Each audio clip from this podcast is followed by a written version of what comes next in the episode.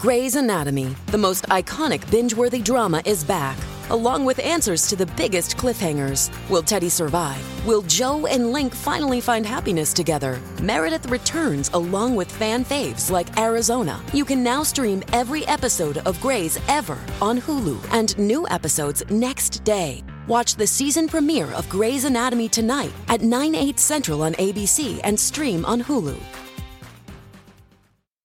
Bonjour à tous. Dans ce podcast, je vous ai déjà raconté la terrible histoire de la rumeur d'Orléans, où comment des commerçants juifs ont été accusés d'enlever de jeunes filles attirées dans les cabines d'essayage de leurs magasins.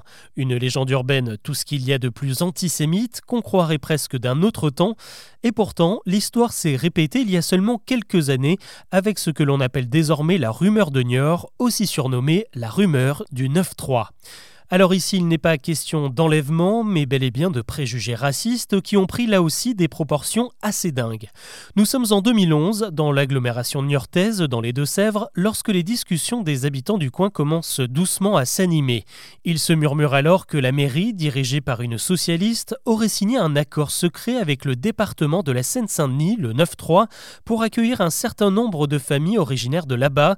Ces banlieusards seraient poussés à emménager à Niort pour garnir les HLM flambant neuf récemment construit et pire, la municipalité toucherait près de 6 000 euros de subventions par famille installée.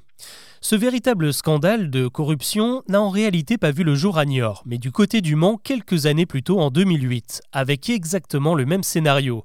Le bruit s'est ensuite mis à courir dans la Marne, à Vitry-le-François, puis à Châlons-en-Champagne, où l'ancien député local et désormais ministre du Logement, Benoît Apparu, est tenu pour responsable. On l'accuse même d'affréter des trains spéciaux entre le 93 et sa commune pour faire venir cette nouvelle population. La rumeur ne s'arrête pas là puisqu'elle se répand également à Limoges, Soissons, Nevers, Montluçon et même à Tulle, le fief du tout nouveau président de la République François Hollande, élu en 2012. Au total, une quinzaine de villes se retrouvent avec cette histoire sur le dos et forcément, plus il y a de municipalités impliquées, plus l'affaire semble crédible. Et ce qui fait encore plus enrager les administrés, c'est que selon eux, l'arrivée de ces habitants de Seine-Saint-Denis serait corrélée à une explosion de la délinquance, car oui, dans les esprits, ces deux facteurs sont tout simplement liés. De 2008 à 2012, les différents titres de presse ont eu beau démentir la rumeur qui ne reposait sur aucun chiffre, aucun document ni aucune preuve des subventions touchées par les élus, les habitants, eux, sont restés persuadés que tout était vrai. Et il a fallu attendre 2013 pour que Benoît Paru à Châlons-en-Champagne et Geneviève Gaillard à Niort décident de porter plainte contre X pour diffamation pour que les choses se calment. C'est ce tournant judiciaire qui a exposé la rumeur du 9-3 au grand jour dans les médias nationaux et c'est là que les élus concernés se sont rendus compte qu'ils n'étaient pas seuls à être visés. En fin de compte, ce qui a nourri cette histoire, c'est d'abord l'enchaînement des échéances électorales.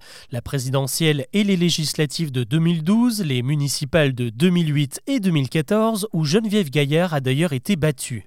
Et puis en toile de fond, la loi SRU, qui impose depuis l'année 2000 de proposer un minimum de logements sociaux sous peine d'amende. Niort a très tôt fait partie des meilleurs élèves de France en la matière, un zèle que la rumeur lui a fait payer.